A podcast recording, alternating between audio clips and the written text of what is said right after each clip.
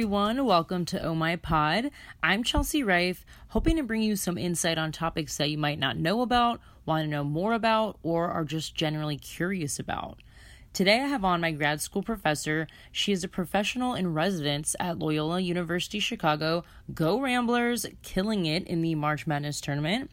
She has a very colorful background in writing, so I wanted to have her on to share her journey of writing at magazines, then moving to the digital space, and sharing some wisdom she's picked up along the way, like why having a post grad degree isn't always the answer. Before we jump in, can you rate, review, subscribe, take a screenshot, share it on Instagram stories, shout it out on Twitter, whatever you prefer?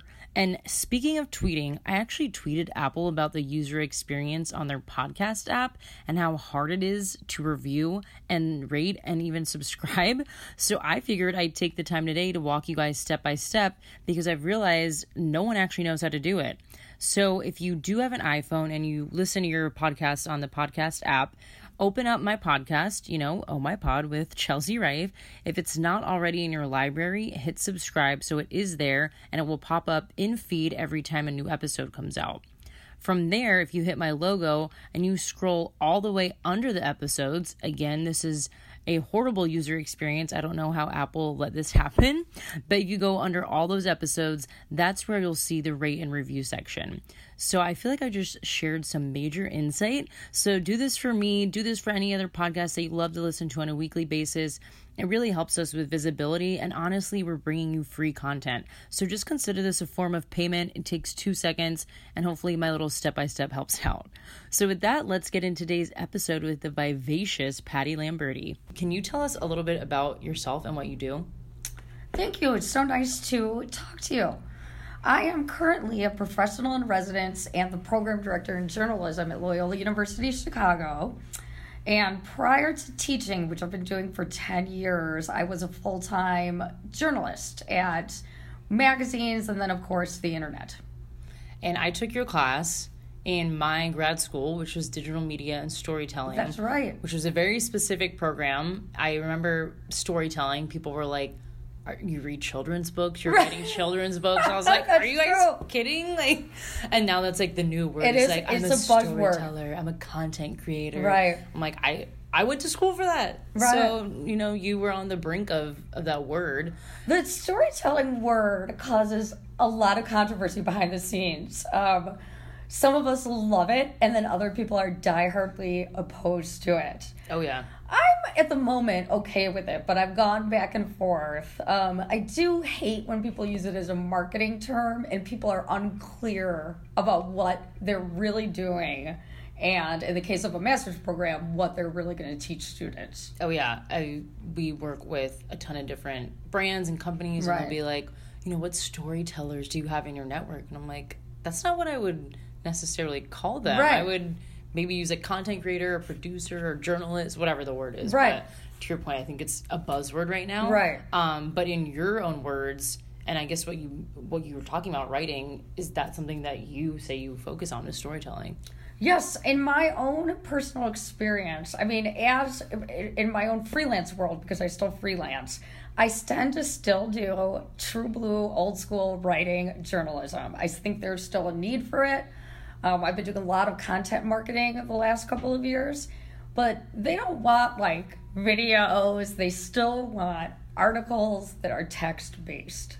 Yeah, and a lot of people consume content that way. I know if I'm reading something, especially let's use an example, I love skincare. Right. I need to be reading every little thing about skincare. Right. What's it doing? What is it going to react like? Can I use it on my skin? I'm not going to just be like, oh, I saw a fun video where the mask was Right. silver, like uh, you see on Instagram. Like, what does it actually do? So I appreciate that people, like to your point, are still in the old school journalism. Right. When did you realize that this was your niche, like writing and content creating? I actually always wanted to be, much to my parents' dismay, a fiction writer. They really wanted me to be a pharmacist. oh, so we were kind of on opposite ends. yeah. Um, but I went to, got my BA in English and creative writing. And then I got my master's degree in just writing. So I took some nonfiction classes and mostly fiction writing classes. in my master's program, I took one magazine writing class that was taught by an editor at Playboy. And I realized in that class, I mean, I had never known this about myself, that I really had a knack for interesting stories that like were magaziney. You know, they weren't mm-hmm. hard news, but they were about weird stuff people my age at that point, I was in my 20s, were doing. And he taught us how to pitch ideas both in written form and orally and he took a couple of my ideas and had me write them up as very short front of the book items in a magazine which means it's just about 200 words the really short um, blurbs and i just loved it i loved it you know I, they weren't bylined or anything but i just loved the process and i realized this was a way i could write without necessarily having to publish a book Right. um, and right when I was graduating, someone was leaving Playboy and he recommended me for the job to one of his colleagues, and it just worked out. It was serendipitous. I was very lucky. Oh my gosh. Um, I think a lot of my life has been luck. That's what my mom says. She's like, Yeah. you get lucky, but as I get older, she's like, Right. no, I think you just have good direction and intention. So when Right. it comes to you, it like works out. Yeah. So sometimes it is luck, but sometimes it's like actually no, you're just good at what you do, Right. Right, and you landed the opportunity. yeah, and if I if I hadn't been a good writer, they wouldn't have hired me. Yeah, But- they're not gonna hire J- Right. Joe Schmo to write from Right. They're not wherever. going to totally teach you everything. But I also think I think so much of finding jobs and keeping jobs is about likability. Mm-hmm. Um, and I think you know, not to toot my own horn, I think people liked me, and I think that people. Um, liked me then and i think it was more about the conversation. I remember when i interviewed for a job at playboy it was during the interview we talked about gun rights which were less hot of a topic than they are now. Um, abortion rights it was just a conversation and um, i think that that's what led to me being there. I Yeah. that's what helped me get every job my ability to converse and basically show people you know i'm nice to be around i have opinions Yeah, you weren't just oh, what's it called, wallflower, Right, That right. just took every assignment and you made it your own. It Right. seems like. yeah I mean, that is why I'm interviewing you. You were one of my pr- favorite professors Oh, at this school. that. Oh, that's so nice. yeah. Oh, that makes me feel good. That's really nice to hear. because you were so personable and you didn't make us feel like we were less than or No.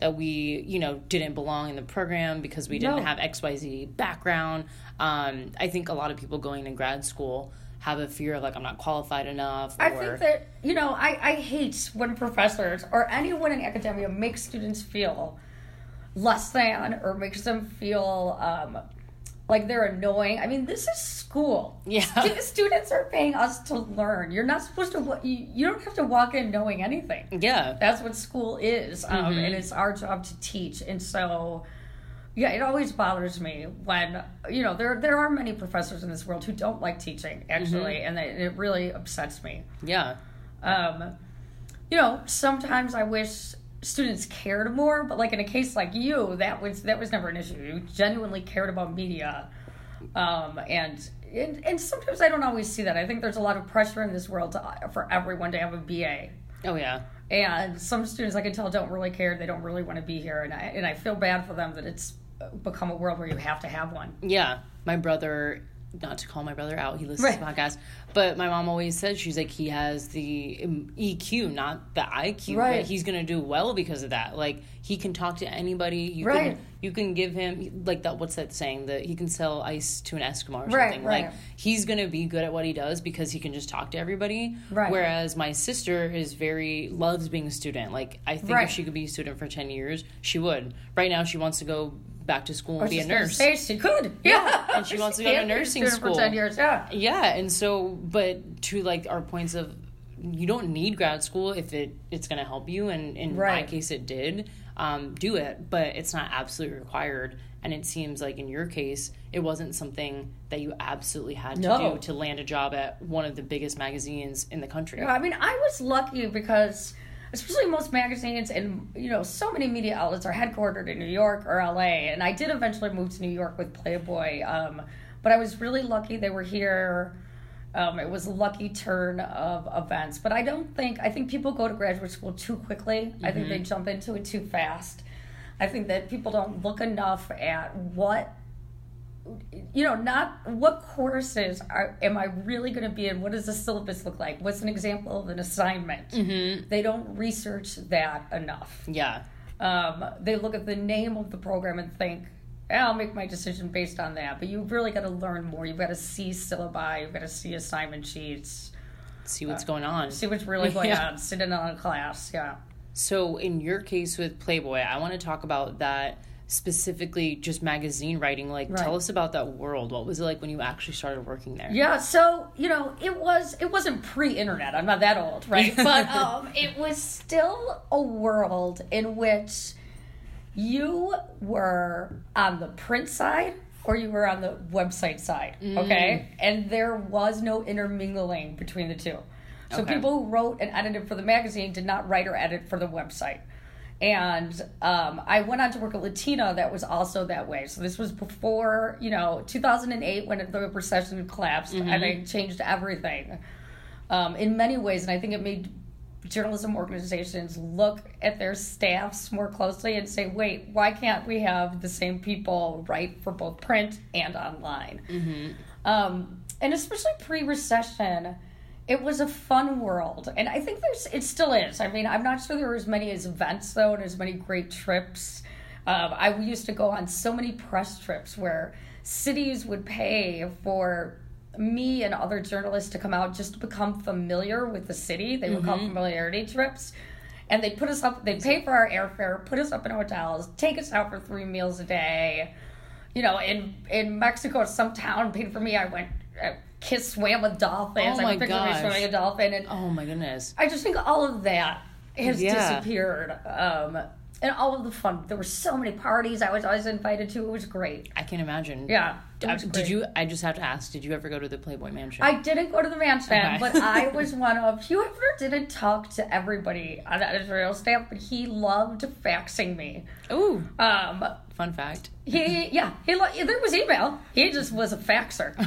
Um, he, um, I edited the jokes page, which was the page on the back of the centerfold, and he thought it was one of the most important pages in the magazine. Wow, well, that's And- a good yeah. place to be. And you know, you could just tell his mood. So every month, I would send him about thirty jokes, and then you know we would only publish six or seven. And just depending on his mood, some months he would send me back um, the jokes with a note like, "This is these are all hilarious. You have a great sense of humor." And then other months. All of a sudden, the phone would ring, and it would be his personal secretary saying, "Please hold, I have Hef on the line," and he would totally tear me apart. Oh, And so you never knew what kind of month you were going to have, really. Um, so he was that involved. Like he, he, was, that like, involved with a few sections and pages of the magazine. okay. Um, strangely, he didn't care things ab- about things like the feature stories. Mm-hmm. He cared about like the jokes page, and they had a section called Playmate News, which was like updating people on what playmates were doing, and Oh he really goodness. cared about that. Um, but there was some stuff he just didn't care about. Um, but I think, I mean, he was always involved in, in kind of the overall look and the overall direction. Um, but there were some pages, like the jokes page, where he would actually line edit the jokes. Mm. So, I mean, he would like send them back with like a comma taken out and like, He was like editor in chief yeah, of he the joke like, section. And he was like a copy editor also of them. He was like super focused on the jokes page. Um, so it was really, I mean, that was really fun. There was a lot of fun there. Have you ever read the book or heard of the book How to Murder Your Life? No, Okay, so it's a I've girl. heard of it. So she was a beauty editor at Oh a yes. I've read this. What's her? It's the problem. Marnell, Yes, yes, yes. Okay, I and- totally read that. Yeah, And I, what she did for me, outside of being a super entertaining book, because you just Right. don't meet people like that every day, she opened up the world of magazine writing, Yeah. and it's specifically like beauty and fashion, and how insane it seemed to be. I thought it was like come in, write a few articles, leave, get it edited, and it, that book is insane. Actually, like it was so. I, re- I read that book too, and I did love it. And um, I think that there was one story in it where she talks about having to write 200 words, and she just couldn't, do Couldn't. it. She had And like she- an emotional meltdown over it. yeah. I was gonna ask because then yeah. did that ever happen to you? Well, yeah, I've always found I still find it that way. Writing 200 words is so much harder than writing 2,000. That's Um, I think in 200 words you have to be entertaining, catchy, but also still have a bunch of facts. Um, and you know, in 2,000 words, you just have more room to do that. So I think writing is also harder now than it used to be. I think that articles in print tend to be shorter, and all articles online are shorter. So I actually think it's really hard to write now. Um, because you have to be both catchy and full of facts. Yeah, and it's funny because I work in a world of like content marketing where right. we do use like professional journalists, professional right. videographers, but we also use like mom bloggers to promote a product. So in a way, they're becoming like mini publishers themselves. Right. right. So they are like all these different content creators are kind of like cluttering the space because you're like, should we pay a mom blogger five hundred dollars to be a, a, guest writer in this magazine, or should right. we have Patty Lamberti, who's written for XYZ. Right. What are, what are your opinions on how many people create content? Well, you should hire Patty Lamberti. I mean, that's obviously the answer. No, I, I think um, I love also. I, I, I there's a lot of people discuss are are we writing more as a society, or writing less? Are we reading more because now there's Twitter read? I mean, you know, Twitter feeds to read and Mm-hmm. Um, you know, even if it's Kylie Jenner's, I think we're reading more as a society. I think we're writing more as a society. I think that when the pen used to only be in the hands of professional writers, people graduated from college and then never wrote again. Yeah. So I think now people are writing more. Um, I think that everyone should be given a chance to be their own publisher. I mean, why not? And I mm-hmm. think, um, you know, I, I also think that what people are responding to with mommy bloggers, for instance, is that you you know it used to be journalism used to be just the facts you know and you could never imply what your opinion was i think people now want to know what are people's opinions mm-hmm. um, people want to know the writer behind the article behind the words and i don't think there's anything wrong with that i never thought that because journalists are human beings and yeah. so i've never understood you know why why can't we have opinions yeah and clearly state what they are was opinion writing. It sounded like that was what you were doing I, Playboy. I did do a lot of opinion writing there. Um, and Playboy was a publication that took a very liberal stance on um, privacy issues, sexual freedom, and the Constitution, things like that. And I loved that because I think that all all websites, all media outlets, they are um, just by what they choose to cover they sort of already have an opinion, right? right. I mean, it's it's sort of already implied by what they choose to cover and not cover. So yeah. I like actually what I liked about Playboy and what I like about all journalism now is when it's clearly and boldly stated what's opinion and what's not. Mm-hmm. I think what's starting to confuse people is they don't understand that this is an opinion article or an opinion piece or, or satire, right? Or satire. people just don't understand you know, it's almost like what happens is there's no media literacy anymore in this mm-hmm. world. And I also think, you know, organizations could do better at clearly at the very top, right next to the headline, which all people read, state, you know, is this opinion or is it not? Um, and that's something I think we could all do better at. Yeah how did the magazine world work when you are writing so many opinion pieces? I imagine at some point you're like, I've said all my opinions. Like, what? How does the creative wheel keep spinning, or or does someone pitch you ideas and then you have to figure out how to write it? I want to give some background on right. people that are looking into that specific. So, um, what I don't think you know, magazines will never die, and neither will the art of freelance or pitching. Um, we did both. I mean, we would occasionally we would all have creative months where we maybe we were writing a couple of things. They were short or long. But then some months, I don't know, we didn't have any ideas. They didn't fly with the editors at the time. Um, we always read pitches from freelancers. I was surprised at all of the places I've worked at how few pitches we actually got. I think everyone assumed oh, Playboy must get tons of pitches. So nobody was pitching us actually, and oh, wow. I found that tr- to be true at Latina too. That there was this sense that it's impossible to break into the magazine business. But so as a result, no one was pitching anything. Oh, so you're just like, where's yeah. the pitches? so what I mean, what I especially did Latina, we had a couple, and Playboy, we had a stable of writers that we really trusted. Um, a lot of times they'd come to us with ideas because they knew kind of we had less freelance ideas being pitched to us than people thought or we'd come up an idea come up with an idea and then assign it to them which is the best position to be in when you don't have to come up with the idea mm-hmm. and someone just calls you with the work so you think that's better than you i guess having your idea get shot down or you're saying like yeah having the creative freedom to be like i pitched that idea i wrote it and now it's published i'm I mean, sure that's rewarding too yeah it also depends you know what what your goals are. I mean, I think Yeah. that you can be a freelance writer. The, the less picky you are, the more money you can make at it. I know some people who are freelance writers and will only write about X, Y, and Z cool topics because they want to be cool. But I'm like, but if you would just write anything for anyone, you'd be making more Yeah. money. So I think it depends what your goals are. Um, Mm-hmm. But I think that there, you know, there's a lot of great resources like it costs fifty dollars a year, but Media Bistro has an Avant Guild section that's called How to Pitch, and they just have hundreds of um, interviews they've done with editors of websites, magazines, newspapers, and they give you every detail. What is the person's email address? What are they looking for in a pitch? What do they pay? How far in advance do you need to get the story idea to them? Crazy. And then if you, you know, Media Bistro has a paid section, that's fifty dollars a year. But you could also, if you just research enough, find all that information, you know, for free somewhere else. Yeah, there's a ton of resources. I Right. feel like, especially like we're talking about with digital. Like, Right. I was just telling you, I learned how to edit my podcast on YouTube Right. from an eight minute video. So, Right. And I think I think editors want people to know what they're looking for. It makes their lives easier. yeah, Right? If they don't have any freelance writers to do it, then they've got to write it. yeah, absolutely. Um, so it makes their lives easier. You said at Playboy you were not bylined, or you were. I was for some stuff, but not for everything. Okay. Some sections of the magazine just didn't have bylines. Um, it just wasn't a part of.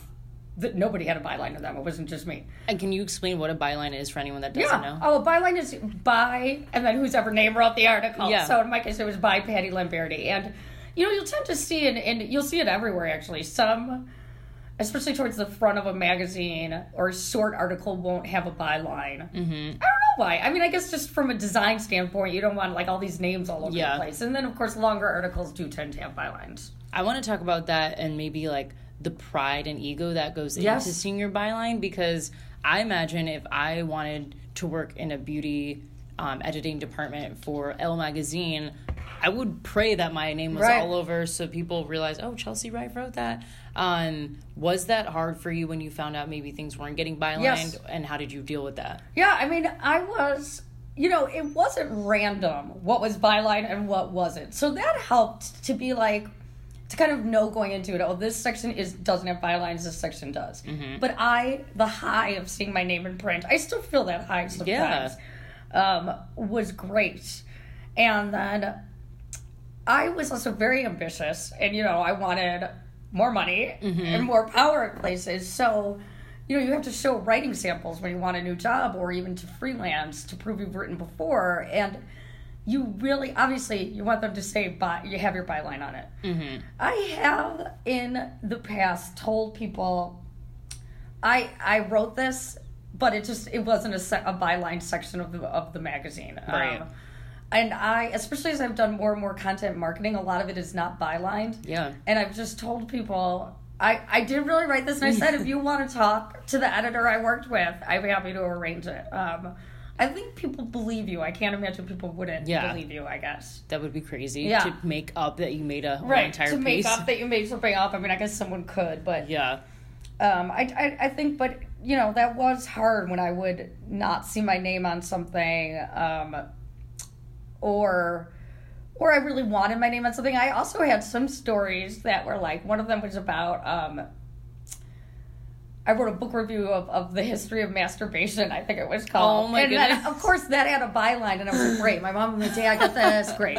You know? They're like, uh, you can leave that one off the portfolio. Right. And I think so, a lot, that is happening to a lot of journalists who have done something in the past that had a byline and now they can't get rid of it in Oh. Google search results. Yeah. And so I've, I've noticed in the last couple of, towards the end of when I was doing a lot of editing, I had a couple of freelance writers tell me they didn't want their name on something oh, because wow. they didn't want it to be associated like with the Lifetime brand. They Yeah. were like, I don't want anybody to know I, I did this for them. Oh, that's funny. Yeah. So it's like kind of what you're aligned with Right. through your byline. People are like, I don't, like you said, I don't. really Right. I don't want people to know I did this. So I always respected, you know, whatever people wanted to do. Yeah.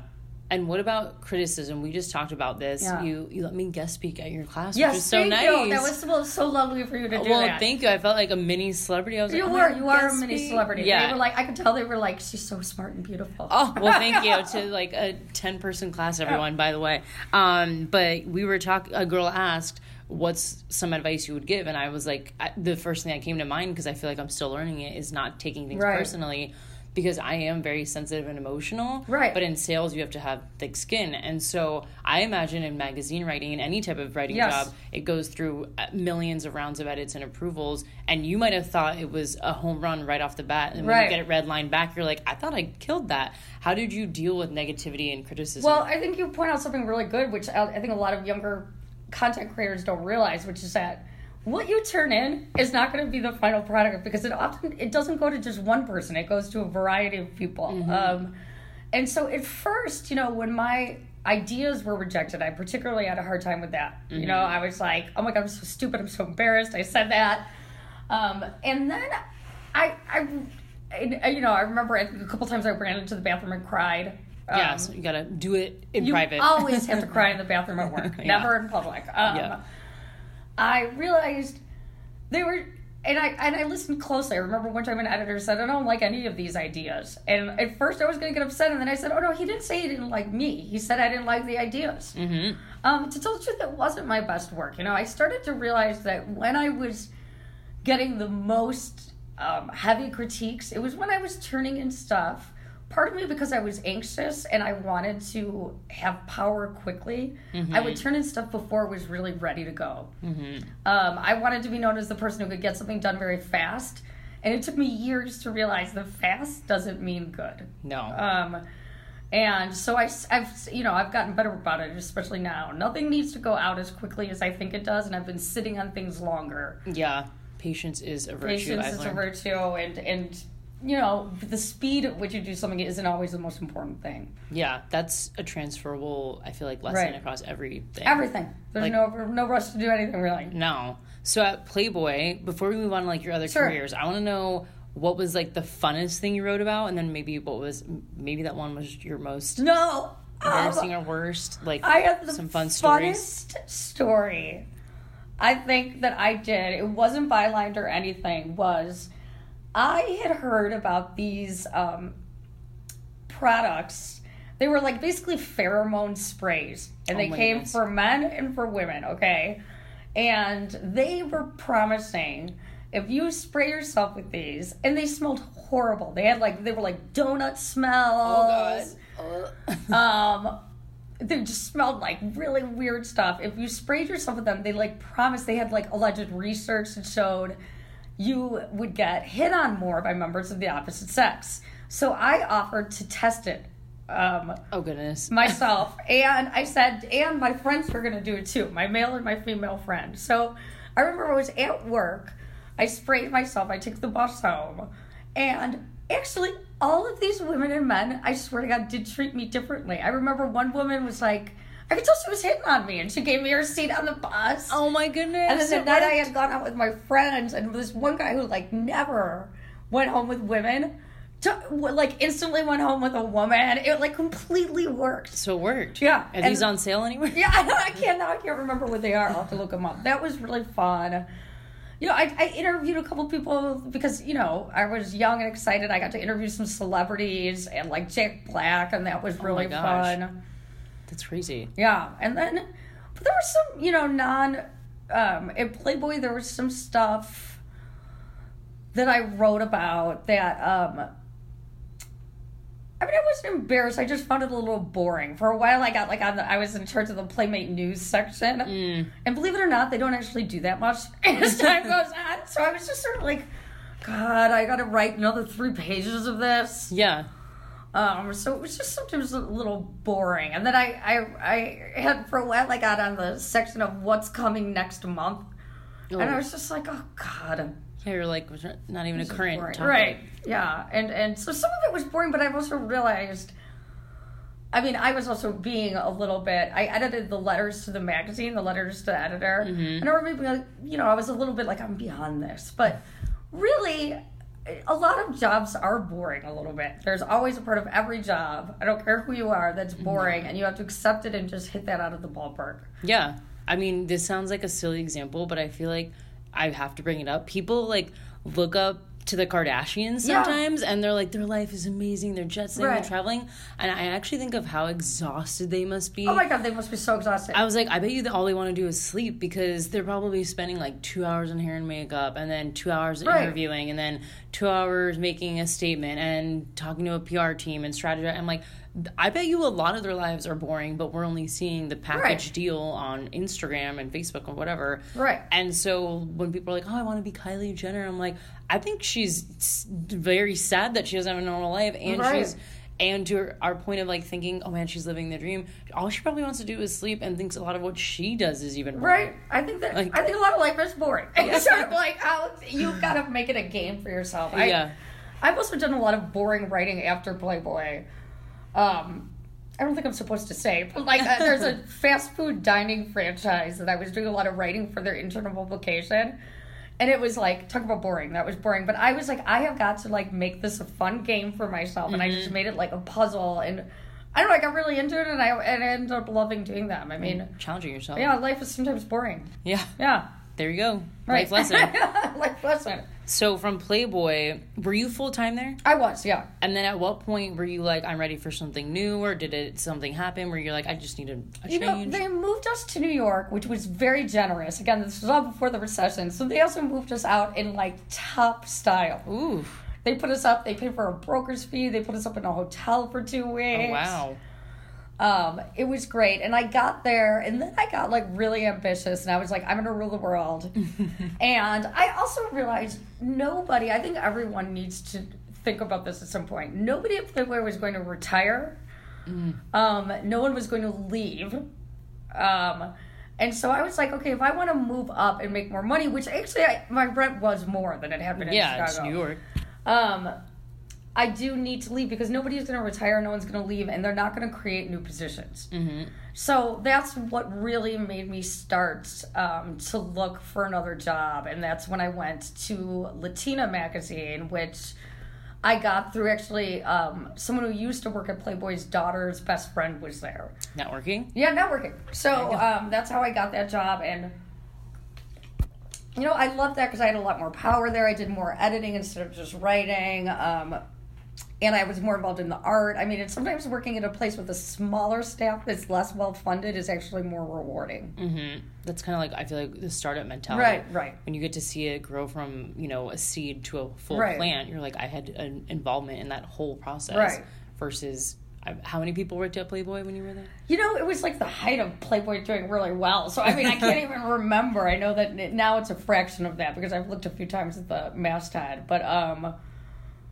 I, I can't remember. I mean, at one point, you know, there were like 25 people on the editorial team, though, which is a lot of A people lot, just yeah. to be working on a monthly magazine. Um, and maybe even more, actually. If I've been to factor in all the art people, I would Yeah, say even more, maybe 45 or 50. Yeah. Yeah, so I want to know because I feel like I had a misconception of magazines that you had to have that background to work for them. No, in fact, So- nobody at Playboy. There was only one person at Playboy who was an editor or a writer with a journalism degree. Oh wow, The that's uh, crazy.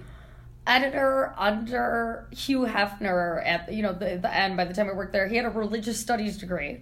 Oh my god. Um, only one person had a journalism degree. One person didn't have a degree. What? but nobody Wait, how did they get those jobs then? I don't know. You know, they were good. Again, I think part of it was their art of being able to like talk, and they could all Yeah. Mm-hmm. write definitely. Um, and they were all skilled at networking, and uh, yeah, but there was only one person with like a traditional journalism degree. That's crazy. Yeah. But like they didn't hire you and say, "Do you read Playboy? Are you Playboy's number one fan?" Was that a question? That was not a question. Okay. What they did say to me during the hiring process was because Playboy had a very specific stance, a very liberal stance on issues like um, abortion. They were very pro choice. Um, they had a very liberal stance, oddly uh, enough, of course, on pornography, right? They Yeah. were they were just pro free speech more than Yeah. anything. So they asked me questions like that during the interview. Um, and even if I had answered, I think that I, you know, I, I definitely um, believe in gun legislation. But even if I said I love guns, I'm totally for the Second Amendment. I, I don't think they would have had a problem with it. I think they wanted to know I could talk about it. right, form an For, opinion. yeah, form an opinion yeah. and new things about the world. Um, HR did tell me though. I mean, they actually Playboy was before the Me Too movement. I feel like they were kind of on top of that. Yeah. And HR, I mean, they just said we just want to make sure. As you can see, there's a lot of naked women around here. Are you Yeah. okay with that? That's true. And I was like, yeah. And I mean, you you know, everybody who worked there was was okay with that. Um, Right, I obviously, imagine. I would hope so. Yeah. So that's what I'm thinking. Like with Latina, I'm assuming you didn't come in speaking Spanish. Well, no, and it's funny. I, I don't speak Spanish. I Okay. have always wondered if they thought I was Latina. Oh. Um, I had mentioned during the interview that I was married. And I, I've always wondered if they thought Lamberti was my married last name. Oh wow. Um, And, it's and not- and it's not. No, it's my real last name. And I'm, so, no, I'm not Latina at all. And um, I don't. They never asked me that question either. They were definitely like, you know, could you can you understand the culture? right. More importantly. How did you learn to understand? It was. I mean, I learned from my coworkers. A lot of them were Latinas. Um, I learned a lot from them more than anything. I was because I going back to like my beauty editor example Right. because I thought that's what I wanted to be too for a little bit out of college, but I was like, no, I had to have a beauty internship and I need to have samples of beauty writing and I need to make sure that I know everything about every product on the line before I apply to that. But it seems to your experience, you maybe don't. No, I think I don't think you need to. I don't think you. Need, I think you need to exude passion. That's Um, you know, even in when if you're applying for a job, you know, usually before you can meet somebody, there's got to be at least some kind of email exchange or something. You've got to exude passion in, in that letter, um, and in that copy more than anything. Yeah. So at Latina, you're learning the culture. You're not actually even Hispanic. Right. At some point, where you're like, "How did I get here?" Or like, "Do I have to fake it till I make it?" As they say. I still feel like I'm faking it till I make it. Um, I still do, and I think it's funny. I just went out with a friend of mine who's like wildly successful in the film industry, and she told me I'm a total. Um, she called it a film poster. I think I many people feel that way that they're still faking it till they make it, and, and I definitely have um, felt that at Latina. I felt that in all of my jobs. Yeah, I think we talked about that a little bit in that class Right. today. Is like sometimes you do step back and you're like, "Is this my job? Like, Right? how did I do get I know here?" what I'm doing? Yeah, Yeah. like do, I, you have that feeling of like they're gonna catch me. Right, they're gonna catch Like me. Like, I'm not qualified for this, but in the end, it's like they don't hire people off the streets to come Right. into these jobs, so you are qualified. To your point of like exuding passion, Right. It's also like you know, you're qualified and you're passionate and I you think- deserve to and be And I here. think people think no, passion matters more. I think I often I I finally learned to tell myself that my someone told me to stop trying um stop giving a hundred percent. They were like, Your seventy percent is probably everyone else's hundred percent.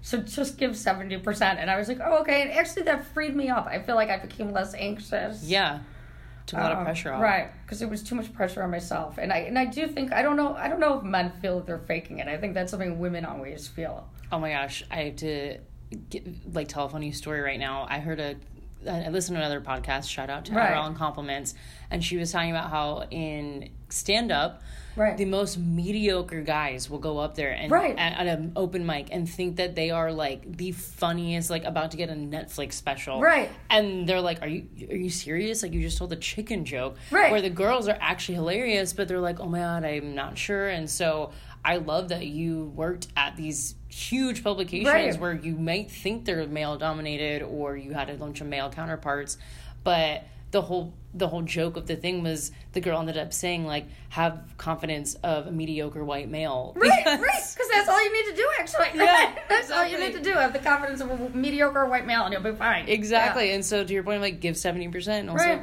Have mediocre confidence. I know. I got to tell you, I've been doing the give seventy percent for a few years now. Nobody has noticed the difference. Yeah. So it's like you might as well. exactly. Right. That's so true. So at Latina, how long were you there? I was there for I think two years.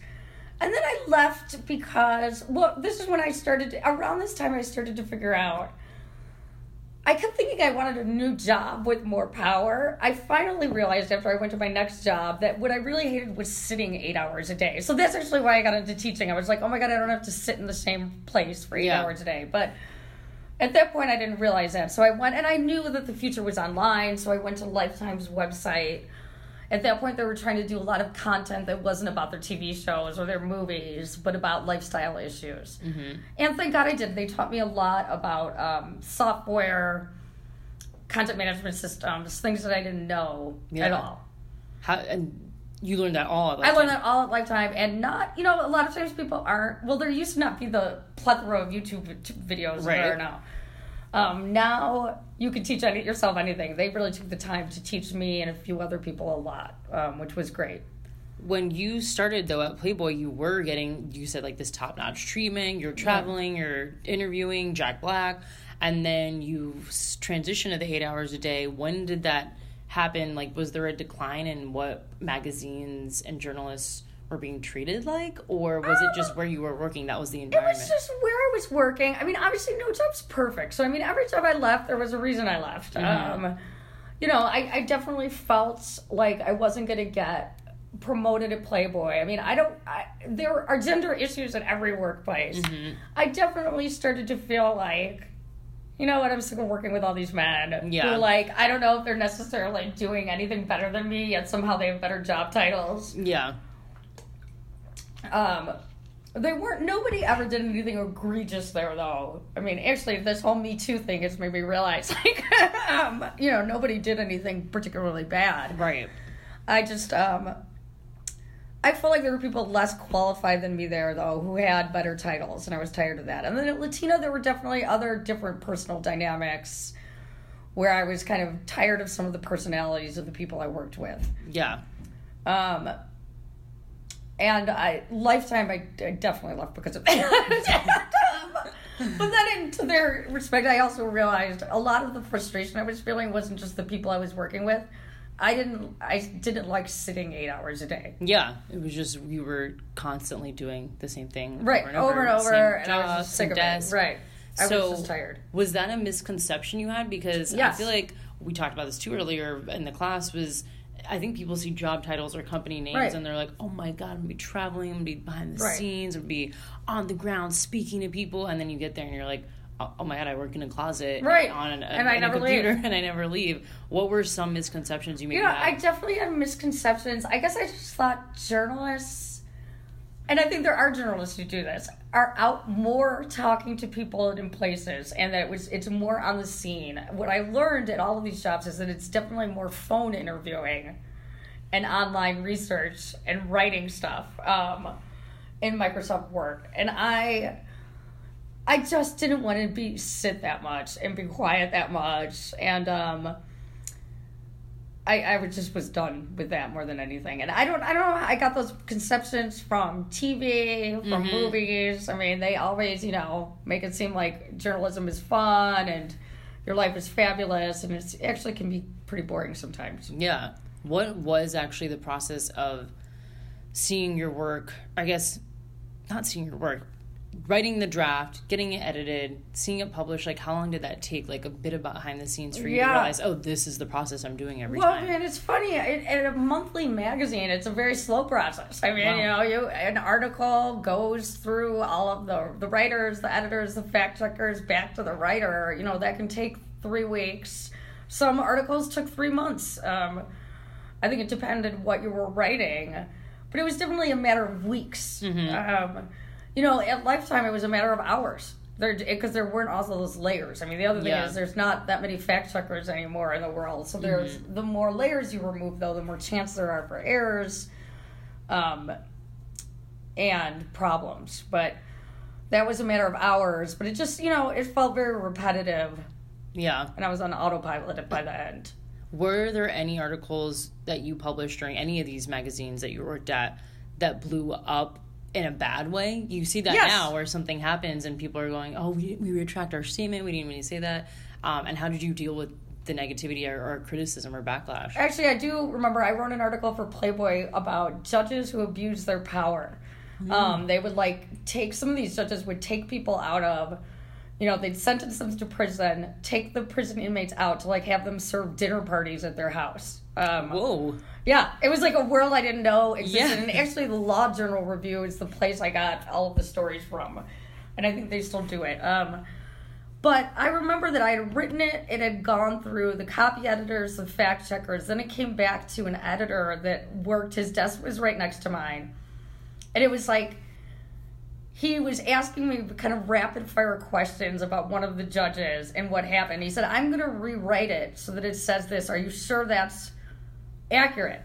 And I almost just didn't want to say no. I was t- intimidated and young. Mm-hmm. I wasn't sure. For some reason, I felt like saying I'm not sure wasn't an option. Yeah. So I said, yeah, that's fine. And the judge almost sued us. Ooh. And I remember um, every person in the entire Bill or Playboy office. So like it- like 150 people, people in marketing, people who like worked Oh in like products, got a copy of the article on their desk and said, "Do not talk about this article with anybody," you know, with my name on it. So it was very embarrassing. Yes. Oh my gosh. So And I learned from that. I just kind of learned it's okay to say I don't know. mhm. Um, I need more time. Is what Mm-hmm. I should have done. That me- brings me to another question of like, what are some mistakes that you learned outside of we talked about like patience, not needing to get things out the door so rapidly, Right. being able to say, you know what, I really don't know the answer. Right.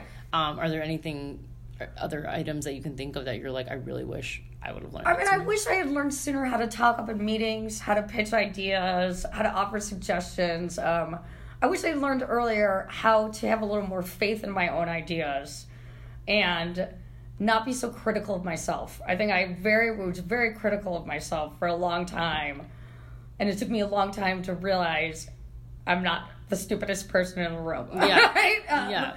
So I wish I had done that a lot faster because it would have saved me a lot of heartache and anxiety. Yeah, that's a tough one to learn though. I think it, for anybody, any age, any Right. field, like Right. you are your own worst enemy, You are your own worst enemy. and your thoughts are usually the things that hold you back the Right. most, more than anyone else. Right. Other So- people don't care that much. People aren't, you know, I've learned now people aren't listening really. You know, people are tired. People are like, That re- that reminds me of a story. Once I went to the sales pitch, and there was only two people in the room, and I, I swear to God, I think this lady was closing her eyes, which is, I think she has fell asleep. to do with you. and I was like, she, oh my God, she hates what I'm saying, No. and I was being like animated and lively, and I was like, here's what we can do, da da da, and and her, eyes were closing, and I was like really offended, and I was like, Well, I'm that- so I have to say that is very rude. That was Whenever rude. I see people doing that in meetings or like my students in classes, I get really mad. I'm like, that's just rude. Yeah, that was rude, but I'm like, okay. But she also had nothing to do with you. She was didn't get any sleep yeah, she me sleep I was like, who knows? person. Maybe this is feedback that I Right. need to do something different with my pitch. But I,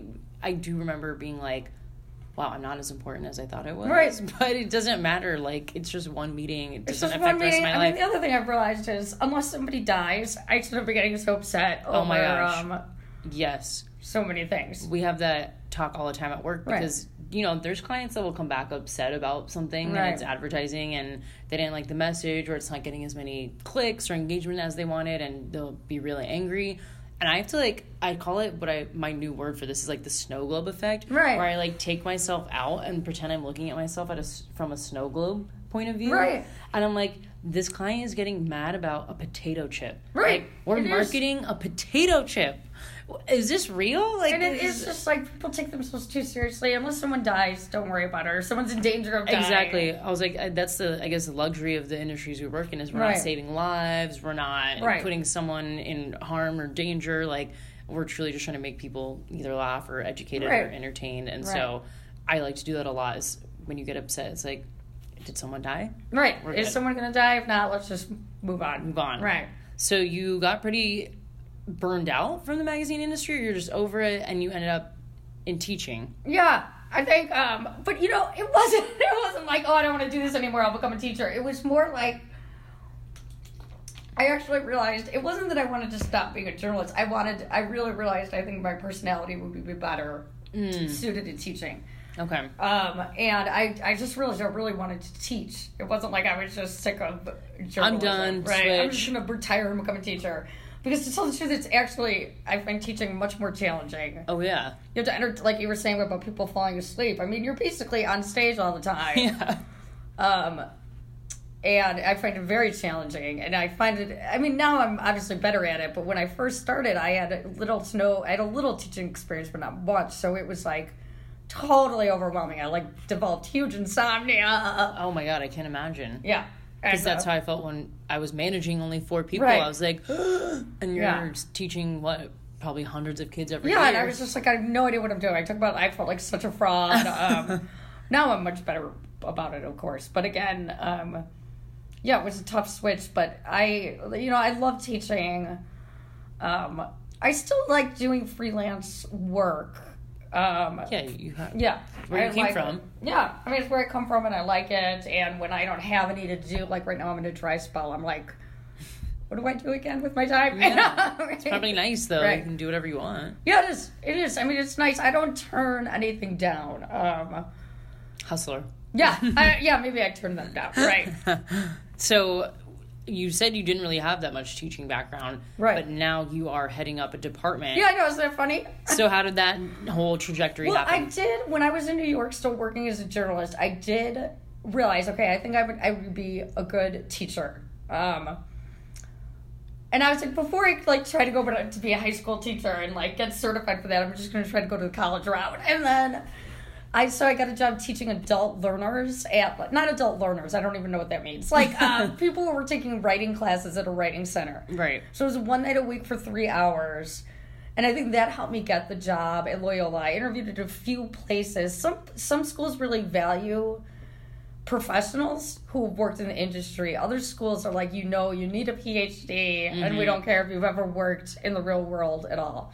Loyola happens to be a school that like cares if you worked professionally Right. more. And I think in journalism that's really important. Absolutely. Because if you want to learn journalism, you should probably learn from a journalist. Right. Not Like- like, somebody who's never published a story. Yeah, Exactly. Right. right. So did you find it hard to turn off your journalism editing lens when you're editing students' Yes. papers? yeah, I do. I do because um because the other thing, like you and I were saying, you know, it's hard to take feedback in your late twenties and thirties. These people are even younger. Oh, yeah. So I don't want to crush them ever. mm-hmm. Um, so I, I mean, I just have to limit myself. I never like take out a red pen. Um, Mm-hmm. I don't. I rarely will line edit anything, and instead I kind of give feedback on the general concept instead of picking out everything that's wrong. Yeah. I'll kind of focus on one or two major issues, and, and it's important to always say also what works, um, and what you do like, and just start Yeah. off with that.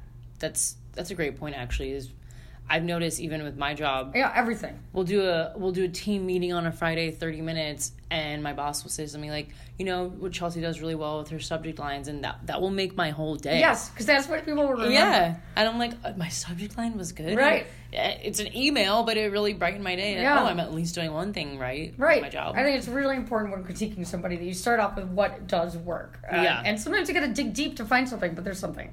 Are you finding that students that come to you want to be journalists, or what is the like, the dream career that they're It's all coming you know, it's with? funny. I mean, I really have been encouraging them the last couple of years to think more about the lifestyle they want to lead, Mm-hmm. um, as opposed to just needing any degree. I also think it's important. Some students really want to be journalists. Some students are more, you know, a lot of students are like, my credits are just kind of falling in this Yeah. way Mm-hmm. and that's fine too. You know, I, I make it really clear that journalists, journalism students should also be thinking about things like content marketing, Oh yeah. um, and realize that it's a good thing, not a bad thing, Mm-hmm. and that um, to think a little more broadly and to not just think in terms of reporter, editor, writer. Yeah, which is important because that's something that in my time in undergrad it was like Right. the advertising classes that I was learning was newspapers and print and I was like the internet is out. Why are we not learning about Right, digital right. advertising? Like we did not cover off on that. We did not cover off on content marketing Right. on this whole world of social media marketing that wasn't even d- discussed. And I was like this is the world we're in. And so I like that you're not saying you come from a print background but you're not saying your journalism degree has to go to print Right. And no, and it doesn't, it shouldn't. I think people who come to attach to an idea of what they're going to do will be disappointed. Um, I think that you need to like learn a variety of skills. Um, and yeah, I mean, I, I also think there's a lag between what's really happening in the world and what happens in academia. Um, Yeah. And I and that's not good. not good Right. but you i feel like are helping propel people with the I digital so. media and storytelling program and like having me come in and talk about all these out of the Right. box opportunities that I didn't even know about until I actually was in my day one job, which I still didn't even realize what I was doing. Right, right. For two weeks, I was like, Right. "Oh, I have a dip- I'm in sales for this." Right, Like, I'm in sales. I yeah, that. I'm a salesperson, and they're like, "Yeah, yes, that's." that's the job, right? Yeah. No, I think that's good, and you know, I try to, um, I try to, I've been trying to do that a lot more. Prepare students more for what is really out there. I try to get them looking at job titles as part of assignments. Um, I, I don't think anybody needs to write one more research paper in this world. I Oh my think God. that uh, Thank you. Yeah, professors can get a little more creative about the work they assign students. I Mm-hmm. think you know almost every class. I can't imagine why one assignment can't be interviewing someone who works in the field you're interested in, hmm and that's an assignment. You Yeah. know, to me, that's more important than a research paper. Absolutely. Now you've been teaching for how long? Ten years. Ten years. Yeah. Do you ever miss the magazine industry, like the full time aspect of it? No, actually, no. I was just in New York at a journalism conference, and I was like, yeah, I can't work like five days a week in an office Uh, again. yeah, No. no.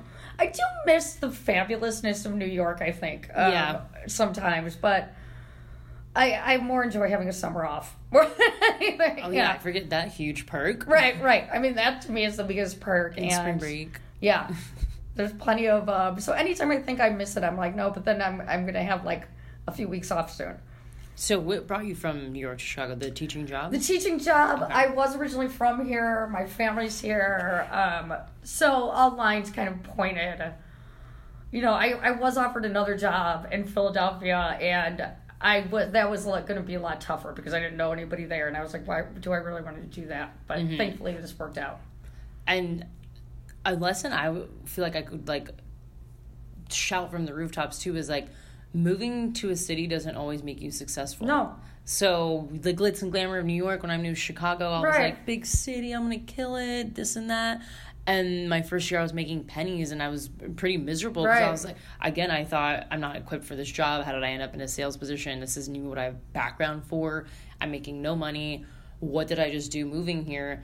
And it, I didn't need to figure this out in Chicago. I could have gotten this job in my headquarters in Orlando, right. Florida interesting, right? but I think people have this idea of like you need to graduate, you need to head to LA, Chicago, New York, Yes. or some huge city to make it. And you see that often with your students too. I do, I and I think there's an overemphasis on making it. Um, I, I don't, you know, there's definitely pressure at a young age to be very successful in the media world. That does often mean moving to a very expensive city. Um, I actually tell students that they'll actually have jobs that might be more fulfilling if they're willing to move to a small place. But I said, if you're not okay with that, then you need to decide: Do I want to do this? Right. Am I okay with living in New York and living in a dump? I actually found another reason I left was I was tired of living in a dump. Oh yeah, Um, I thought I wa- might want a family one day in a house, and that just wasn't going Mm-hmm. to be possible there. yeah. And fun fact, I just heard this like last week. New York was voted like the dirtiest city. Yeah, It might be in America. I think it was even bigger than that. And Chicago was like fourth. right. So it's not all it's all It's cracked not all up to better, Yeah. right? But it's um, I mean, I still think New York is fabulous, and Oh, yeah. I like miss it, but it's also kind of unlivable in its own way. That's I think that's why I love that book, How to Murder Your Life, because Right. it showed the glitz and glamour of Right. these parties she was going to, getting flown to private jets to go to Right. Paris Fashion Week. But then she had like rats in her house and was suffering from a drug problem. And she's like, but like the city was like fueling both Right, sides of kept it. it. right, kept it alive. I mean, it's Yeah. just kind of fun. Yeah, Right. and so I was like, it's. I just want everyone to know, like, you don't have to move to a city. Yes, there's opportunities if you're in that field. Like here, there's a lot of media companies and Right. agencies, and New York. That's why people go to LA for the entertainment. People go to New York for business and finance. And so, yes, in some instances, it makes sense to move, but it doesn't mean if you don't live in a metropolitan Right, that city you can't find that work. you're not successful. Right. I mean, it doesn't mean there's not videographers in Cincinnati. It doesn't mean- exactly. right. Um, I don't, and I also think that people should realize that when you move to a market like New York or LA, it's also much more competitive Mm-hmm. um, and and very tough. Oh yeah. Not that you can't, you know, I don't want to discourage people from Right. think that they can't achieve their dreams, but I think you have to accept the reality. Right. You're just got to be a little self aware. Right. That's something that I think all of us could use a little more self awareness. Self awareness, right? Because when you start out, like I'm sure what you were talking about in Playboy, you probably thought killing it with this article and Right. come back. And same thing with not only grad school and turning in videos. I was like, this video rocks. Right. And they'd be like, this soundtrack sucks. Your voiceover doesn't make sense. And I was like, What me? I'm yeah, I was like, person. no, right. you're wrong. right. And then- I'm right. yeah, even though I'm a student, Right. and this person's been in the industry for 20 years, your ego gets in the way a lot, Right, And right. so I think that's something that I, I'm even learning now in sales. It is kind of an ego job. Right. Your numbers are what your success is, and I have to learn to take a step back and be like. You're more than just numbers. You're more than Yeah. numbers, You're and more there's than the byline. right. You're, there's a lot more going on. Right. Um, and so it's it's just a lot. And I feel like a lot of what we have in common can be transferred to any other job. Yeah, I can. It really can. I think that, um, yeah, I mean, you have organization skills, research skills. I always tell people that too. Journalism is really about research, Mm-hmm. which is everybody needs in every organization. So I want to end on a few different questions. I think the first is was there a dream publication or is there a dream publication that you ever wanted to write for? Yeah, I mean, I still want to always have like a huge feature story in the New York Times Yeah. or like the Modern Love column. Yeah. I have had like two letters to the editor published there. That That's seems to be as far as I can get. Yeah. Did you ever write did you ever do freelance work for something that wasn't the job that you were at? Like the Yeah, lieutenant, but I- like um Yeah, I mean, I wrote freelance work for the New York Post. I did freelance Awesome. work for the Tribune, um, Maxim magazine, and yeah. Did you ever find it? I just have a question too on Playboy. Did you ever find it as a woman there being? Did you th- go in thinking I'm writing about naked women? I never really thought about it. I never. I never really thought about it because I didn't, especially at first, my job wasn't in the naked woman department. Right. It was like in the political opinions department. Okay. So I was like, oh no, I'm in the smart part. Yeah. So I never really thought that. Later, I was writing more about naked women and um, and interviewing them more, and it was actually really fascinating to interview them and talk Yeah. Mm-hmm. to them and talk to them about how, how their lives changed after becoming a playmate. I think that's what that. What's that one show that they all did? How not House a Oh right, right. I'm I can't totally remember blanking. The one that, right. But that opened my eyes because you're like, oh, they're like doing real life things. Yeah, and, they do, like, real life things, Yeah, you they're, like, have this very Right. big stigma of what it is about. And same thing with like every other magazine. You're like, oh, they must only write about this or talk about that. Right. So I like that now. To your point, it's becoming a lot more opinionated, or Right. at least people are labeling opinion piece. Right, So right. people know this is a subjective Right. matter, and you can form your own opinion on Right. it. Um, are there any last words or advice or insight that you have? I don't think so. I mean, I think you're a great person. I'm so glad you're doing this Oh, podcast in your spare time. I mean, not Thank you. everybody has that kind of cum- gumption and passion. Thank you. Yeah. I mean, it's it's definitely work. That's something that I've learned Right. too. We've talked about this, like starting with menial tasks. I taught myself to edit last week, and I was like, I'll pick it up. I remember this, and I was like, oh my gosh, I have to edit, convert the file, Right. upload. Why am I doing this? Like, I Right. I could just send it to a producer, which I have in the past, but. If you want to do something, you have to make it happen for Right. yourself. And so I was like, if I want a podcast, I'm the one that has to get the equipment. I have to edit it. Right. I have to find the music, and I have to find people to interview. Like it's Right. not going to be handed to me on a silver platter. And so I think I learned a lot of that from your program Oh, and, and the school. So thank Good. you. Well, thank you. This Well, was great. Yeah, absolutely. We will link Patty in the show notes. Um, is there a specific email or anything that you want to share or no? Sure, you can always email me at patty, P-A-T-T-Y dot Lamberti, L-A-M-B-E-R-T-I at gmail dot com. Yeah, absolutely. And let's find some old articles and dig those up Yes. and share. Okay, we will. Okay. All right. Well, thank you so Thank much. you.